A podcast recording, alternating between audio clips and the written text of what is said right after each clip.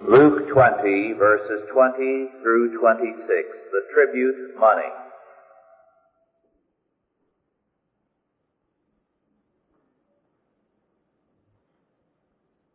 Luke 20, 20 through 26.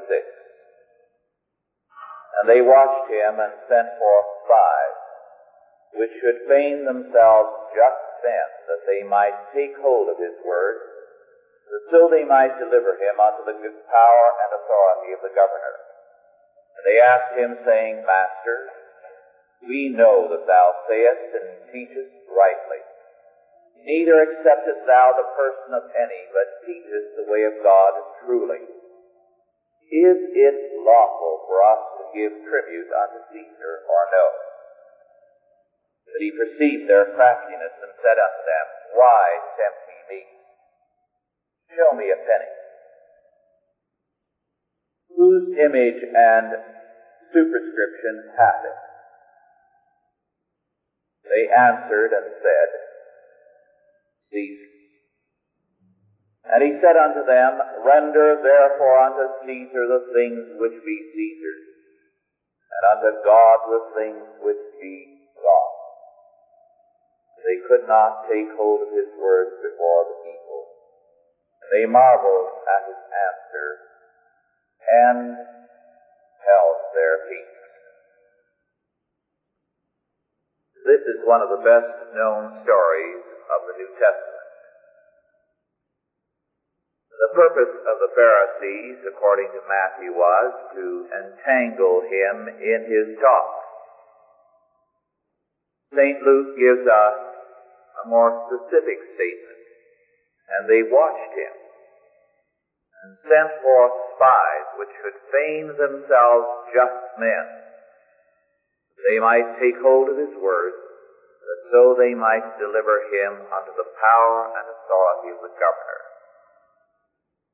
By this is meant the Roman governor. What was their purpose? Time and again, as they had confronted Jesus and tried to prove that he didn't really believe in God's law, that he didn't really espouse all those laws given through Moses centuries ago. Jesus had confounded them and had strongly affirmed the law. Now they plan to use his affirmation of the law to destroy him. According to the law of God, there is only one tax that the state can exact. This is a head tax,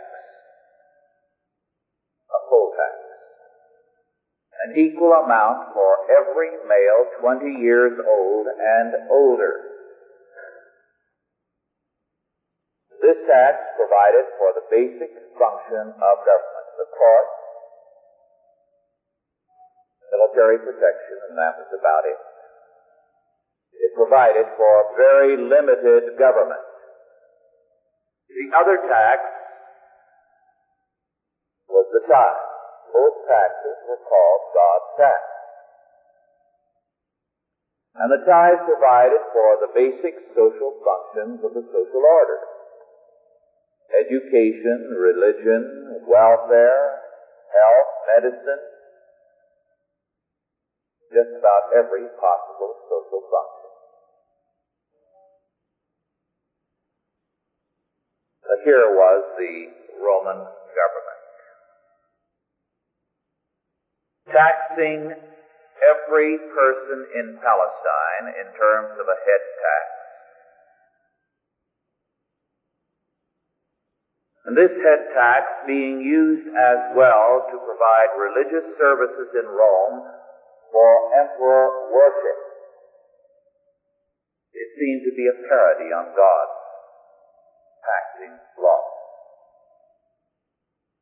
There were purists who said that this tax by the Romans was ungodly, illegal. that no Jew who truly believed in the law of God should pay it. Course, they paid it, even as they said so.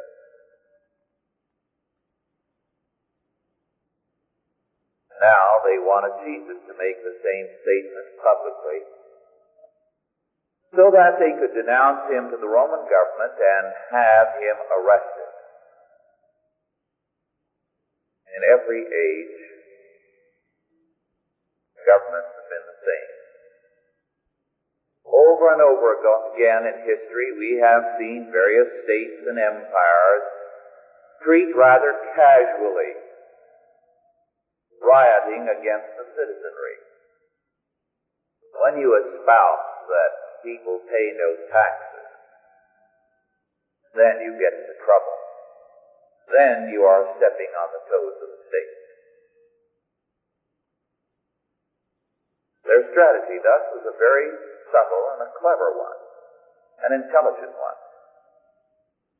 We are told that the Herodians and the Pharisees were in this together, according to Matthew and Mark.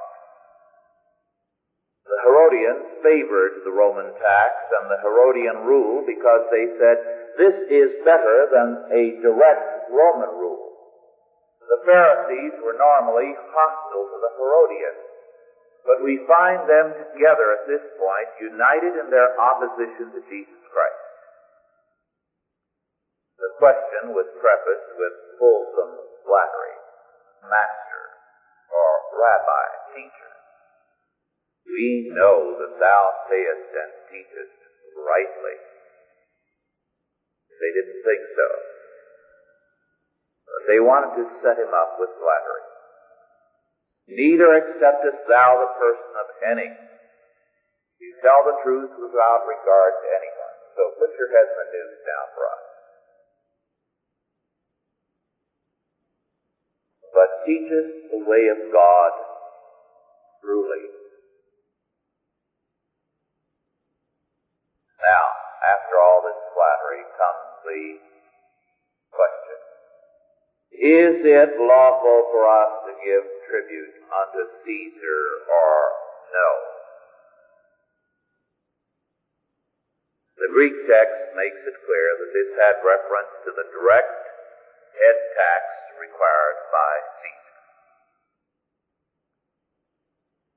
Very, very clearly in that tax, Rome was assuming a divine role. It was requiring religious assent to emperor worship. The coins, by their inscription and their design, made known the imperial philosophy. Caesar as God incarnate. Caesar as Savior.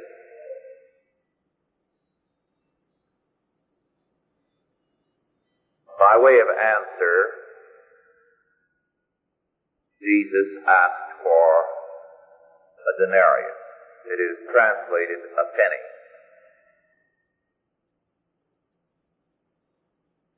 He did not ask this of his disciples or produce it out of the disciples' treasury. He asked those who questioned him to show him a denarius. Then, when they produced this from their pocket, he asked whose image and superscription it. They answered and said, Caesar's, of course. The coin had Caesar's image on it as God. The coin proclaimed Caesar not only as God, but as Pontifex Maximus, that is, High Priest.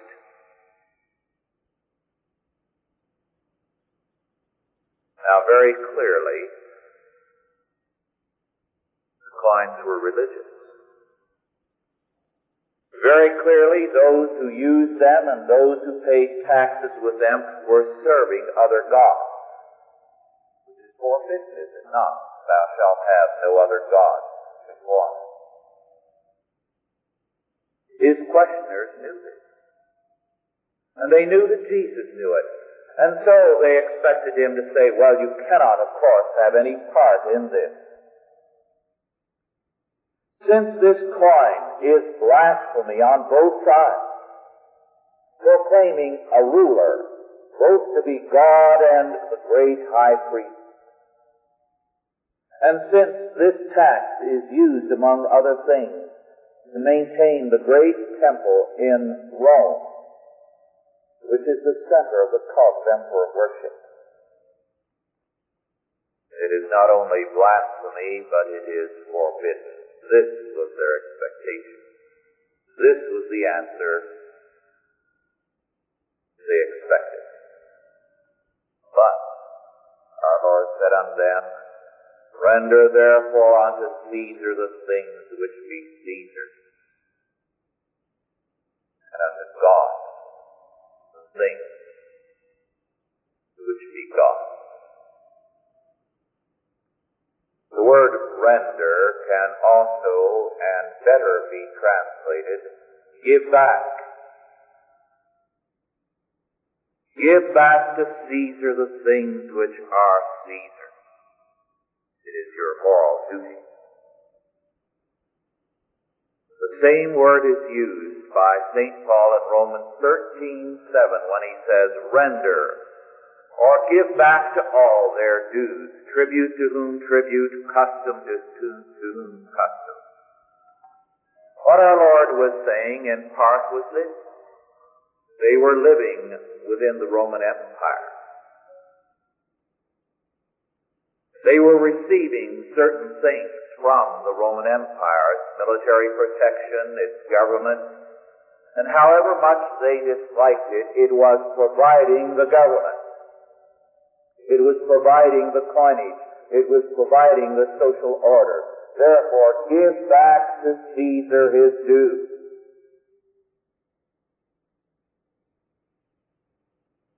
But the fact still remains that the two poll taxes, God's tax and Caesar's tax, stood in opposition.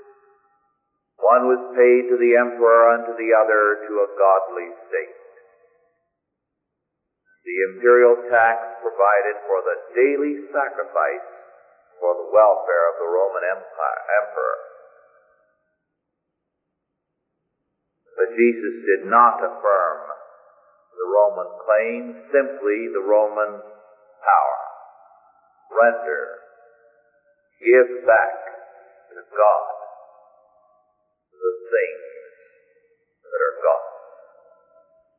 The early church understood the meaning of this passage, and they declared quite rightly that our Lord was referring to Numbers 8:13 following, and that this meant that everything belongs to God.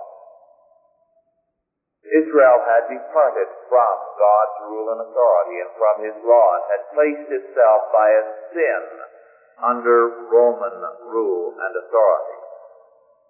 They were not serving God. They were serving other gods. They were rejecting the Son of God. Therefore, Caesar was properly their God. Therefore, give back to Caesar his due. Give him the honor, the custom, the tribute, which is his due. Remember, everything belongs to God. Render, give back to God everything that is God. Obedience is due to all authorities under whom we find ourselves. Rome was now their master and had to be obeyed. But more than that, what were the implications of their entire position? They wanted Jesus to say and trap himself and face death pay no taxes to a godless government. This was their secret position. They did not dare teach it. They did not dare publicly espouse it because they didn't want to be arrested. But this was their position, and this was what ultimately led to the Jewish-Roman War and to the death of Israel. We can understand the issue by the wilderness temptation of our Lord. Satan had tempted our Lord to follow the way of empire. That way which the politicians recommend to us today. Give the people bread and miracles. Perform all kinds of great works to enable them to walk by sight, have cradle to, tent to grave security, turn the stones into bread, economic. Cast thyself down, perform a great miracle so that people will know you have unlimited power and nothing is impossible with thee, so that no faith is necessary. They can walk by sight. They know then they have perfect security. This is the way of Caesar throughout the century, the way of the state.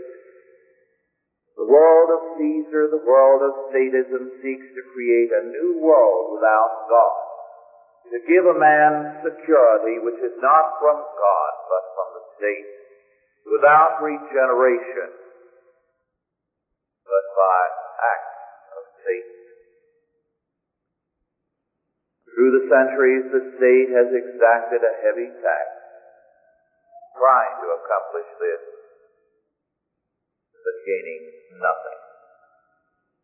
The answer to Caesar's way is not disobedience.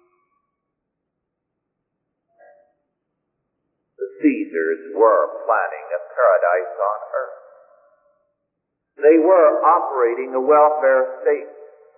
They were offering their citizens cradle to grave security.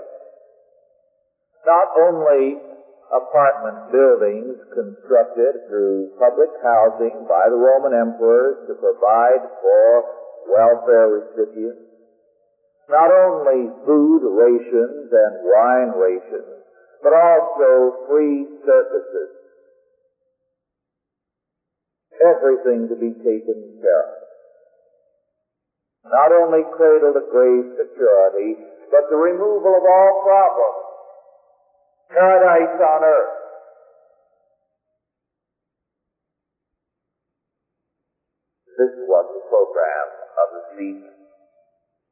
This was what that coin represented. Caesar as God and high priest, the one who was going to usher in paradise on earth. It was wrong and it was blasphemous. Just as what Washington, Moscow, London, Paris, Berlin, and all the other capitals offer today is wrong and blasphemous.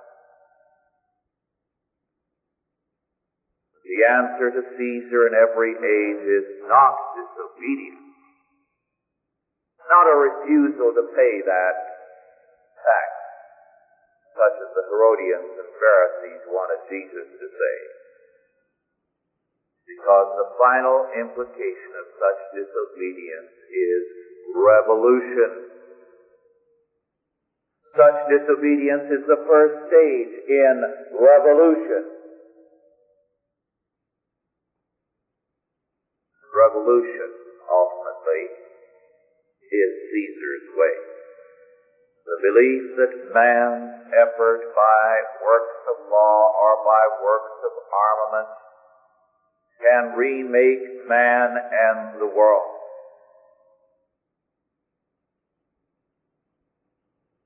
God's way is regeneration.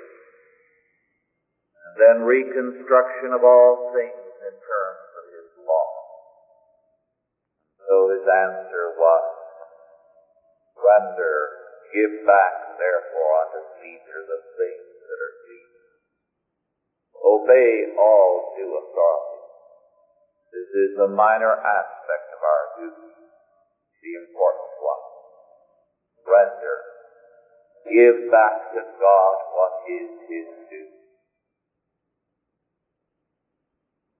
Your life, your time, your first fruits, your vows, your sacrifices, everything. This is exactly the meaning that the early church drew from this passage. As a matter of fact, It would be easy to go to passage after passage in the Apostolic Fathers in which they say, what our Lord said was, Give to God everything, your life, your time, and all. As a matter of fact, Justin Martyr cited this passage and their obedience to it, both parts of it, as the characteristic mark of the Christian. And he said, in part, and I quote, everywhere we more readily than all men endeavor to pay to those appointed by you the taxes, both ordinary and extraordinary, as we have been taught by him. For at that time some came to him and asked him if one ought to pay tribute to Caesar. He answered, Tell me, whose image does this coin bear? And they said, Caesar's. And again he answered them, Render therefore to Caesar the things that are Caesar's, and to God the things that are God's. Whence to God alone we render worship. But in other things we gladly serve you, acknowledging you as kings and rulers of men, praying that with your kingly power you be found to possess also sound judgment. But if you pay no regard to our prayers and frank explanations, we shall suffer no loss, since we believe, or rather indeed are persuaded, that every man will suffer punishment in eternal fire, according to the merit of his deed, and will render account according to the power he has received from God. Christ intimated when he said, whom God has given more, of him shall more be required. Unquote. Not a very happy thing for Roman governors and emperors to hear from their best taxpayers, the most faithful taxpayers, who said, We render, we give back to God the things that are God's. And to you, too much has been given, more will be required. And if you fail to render to God the things that are God's, the eternal fires of hell await you. It's no wonder that the persecution abounded and Rome fell. What is due to Caesar is due to him only, said the church fathers, by God's providence, purpose, and counsel. Is due to God, what all men owe him, is everything. Therefore, this blessed season especially, we should ever be mindful that it is our duty according to our Lord to give back, to render unto God the things that are God. He having created us, and through Jesus Christ, his only begotten Son, having redeemed us, is doubly our Lord, and has total claim on all of us and all our possessions. Let us therefore be wise stewards of the things which are God. Let us pray. Almighty God, our Heavenly Father, we gather together to render back unto Thee the things which are God. So, our Father, we commit ourselves afresh unto Thee, our substance, our hopes, our joy, our all. Use us mightily, O Lord, in Thy service. and make us ever mindful, our Father, that the very hairs of our head are, are not only numbered by thee, but are thine. And thou, having redeemed us, will do yet more and care for us. O Lord our God, how great thou art. We praise thee. In Jesus' name.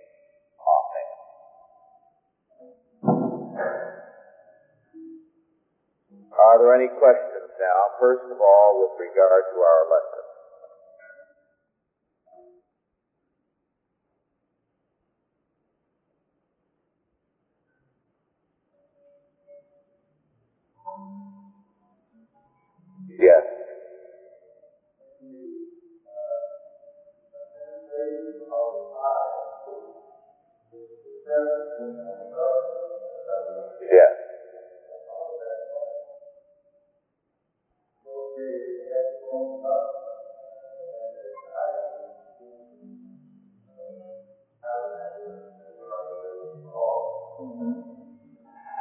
The tithe then, and throughout the Christian centuries, until fairly recently, went for a number of things.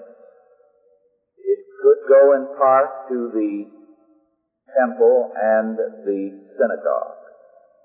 It could go to the school.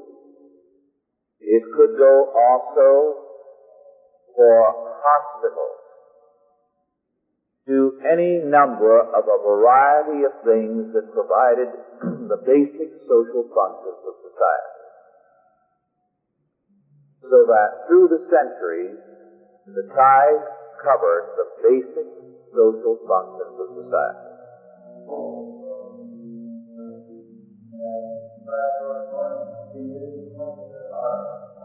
Yes.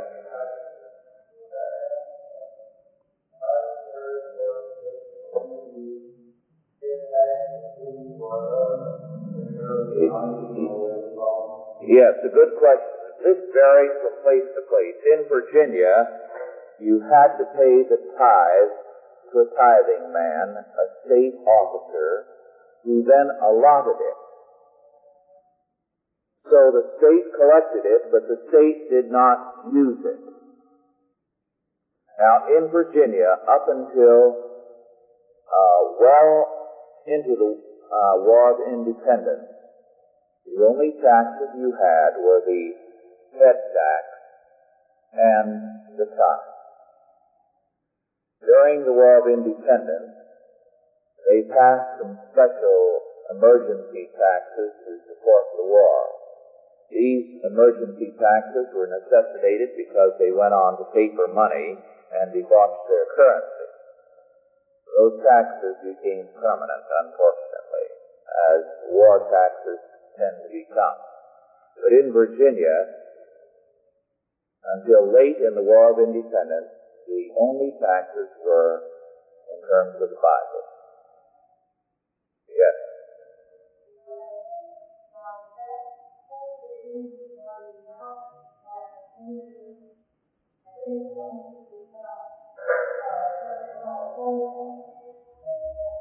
The, uh, the poll tax is virtually gone now, but as it existed until recently, it had declined until it was only a tax for all those who voted. And it was next to nothing. It was something like $3 or $5, $10 in a few cases, very minor tax, which you paid when you registered to vote. So the poll tax had become nothing what it originally was. Yes.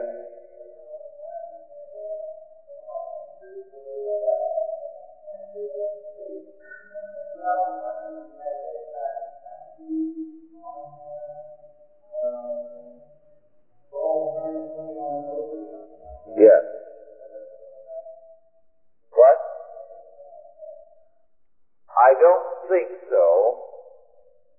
I believe they were all abolished recently by the federal government. But they were all remnants of the old biblical tax. Nevada was one of the states that still had the poll tax. Yes.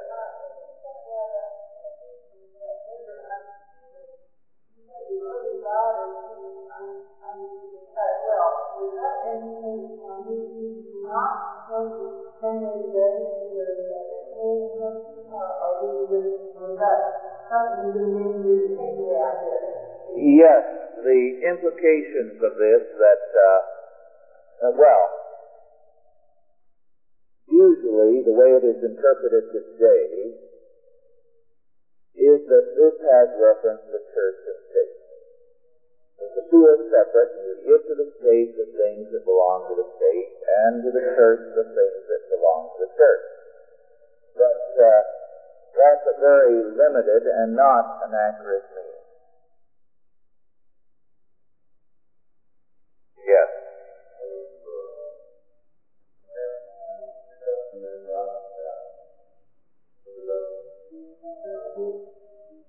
We are what? To be a tax collector. Mm-hmm. Your choice then is either to, you have to sometimes choose between the lesser of two evils. We cannot be revolutionary. And the implication of disobedience at that point would be ultimately revolution. Only if the state commands us to disavow God can we uh, stand up then. Yes.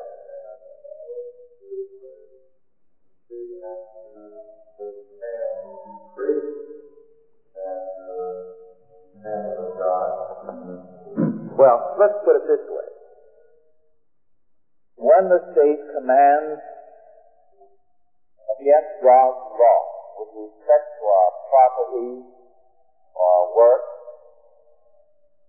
the resistance we make must be legal resistance. Legal resistance. That is, using the courts as far as possible.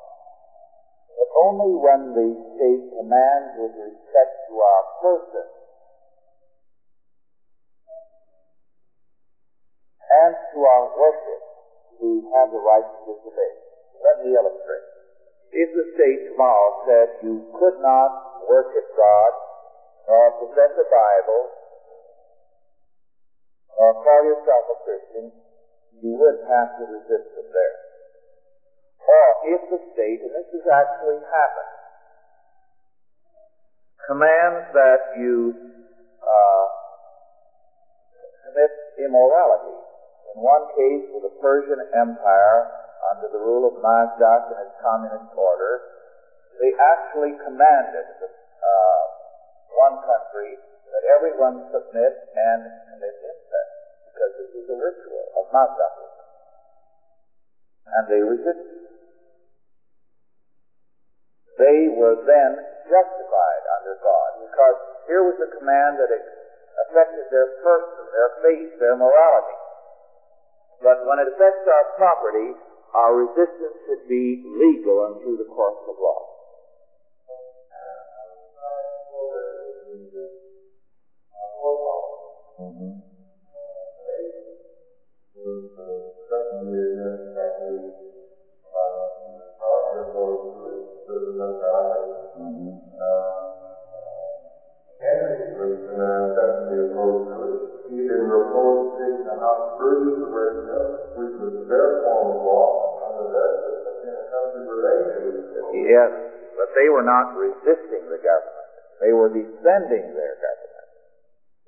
Difference. In that case, it was a foreign government making claims on them. You see, each one of the colonies was an independent government. Each of them had as its king the same king that the English had. So that King George III was King of England, King of Scotland, Wales, Ireland, New York, Virginia, Pennsylvania, Massachusetts, and so on. Now, their obedience to him was as King of Virginia. What the King of England did was to conspire with Parliament to destroy the government of the separate colonies and turn it over to Parliament.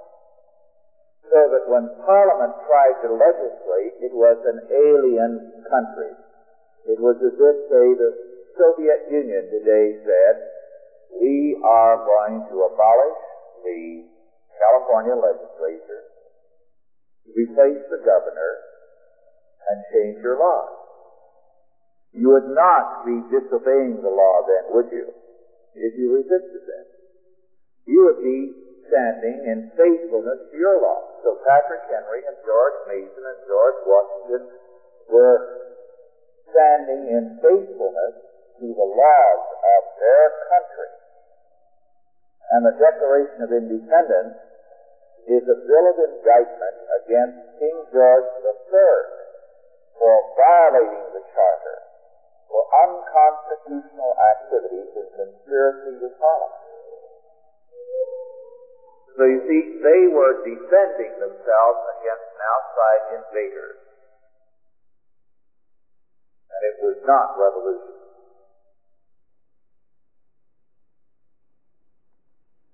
Our time is just about up. I'd like to share a few things with you of interest. One from this morning's paper, an article which this is the second time we've had articles like this this week, a week these days. I'll just read a portion of it. The heading, Erotica held no key in sex offense. New York. Exposure to pornography during adolescence had little effect on persons who later became rapists and child molesters. Reports a study conducted by the President's Commission on Obscenity and Pornography. And so on. The gist of it is that supposedly a great deal of research, and some of it is published in the current issue of Psychology Today, proves that there is no connection between pornography and sexual crime. Now, it's very interesting that the press has had this twice this week and once a week for a month or two. The President's Commission on Obscenity and Pornography produced all kinds of so-called evidence that this was true. The report was not accepted by President Nixon. A minority in the committee protested the hearing. Police chiefs and criminologists across the country protested the hearing. Why? The whole thing was fraudulent and set from the beginning. They refused to hear any police experts or criminologists or authorities who demonstrated conclusively that there was a connection between pornography and crime. A very, very marked, a very high relationship. Instead, they went to all kinds of off-beat organizations that had an axe to grind, that were out to champion pornography and to prove that it was innocent. Now, we are not being told anything about all these other reports which are available across the country from any police department of any size, from criminologists, from sociologists. Instead, we are given doses of propaganda from this report that the President refused to accept, which was demonstrated to be fraudulent and every few days it appears as though it were news of some proven fact. This is the kind of news we're subjected to these days. Then, Tuesday, December 8, 1970, this account of a trial in New York.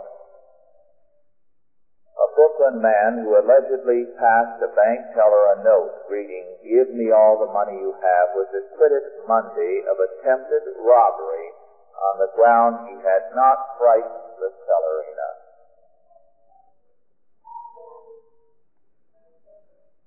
Clearly, he was the man who tried to hold up the bank. The teller passed the note on to somebody else to read, and They tripped an alarm, and the man left and walked right into the hands of the police. He admitted he was the one at that time, but when it came to court, the judge freed him on that ground. We discussed this matter some time ago when we dealt with the fact that today not the act but the mind increasingly is the thing in the court. Criminal intent. Whether a person is killed or not, what was going on in the mind of the killer that counts today. Now it's gone so far that if you don't scare a teller when you're robbing them, you're not guilty. Then this, an interview with Dr. William Albrecht.